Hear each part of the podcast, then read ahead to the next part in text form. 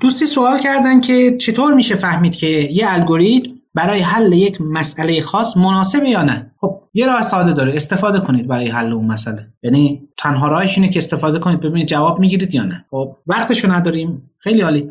میشه مطالعه کرد. شما مثلا می‌تونید تو هر حوزه‌ای که دارید کار می‌کنید اگه مثلا کار دانشجویی و پژوهشی دارید انجام می‌دید خب خیلی ساده است. باید بررسی کنید ببینید که توی مقالات و گزارش ها و مراجع قبلی آیا اینا امتحان کردن؟ و آیا جواب گرفتن یا نه؟ و اگر گرفتن جواب در مقایسه با بقیه الگوریتما چی است؟ این همون چیزیه که در فاز پژوهشی و در مرحله تدوین پایان نامه از یه دانشجوی تحصیلات تکمیلی انتظار میره. همین کار رو دارن انجام میدن محققین ما دانشجویان ما.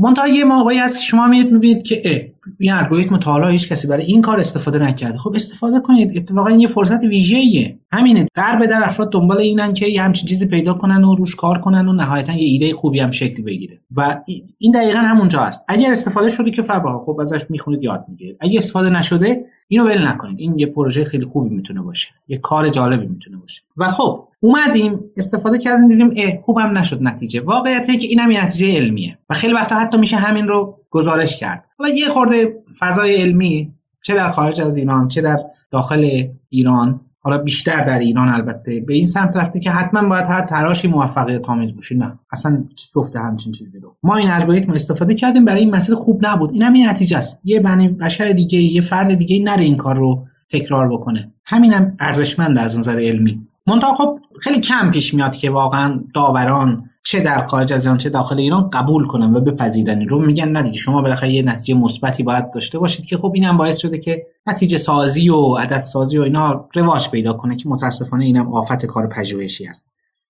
ولی خب این که سوال می‌پرسن که چطور میشه فهمید سوال خیلی ساده است. یا ببینید قبلی ها چی کار کردن یا خودتون امتحان کنید. این دو تا راه بیشتر نداره از نظر من.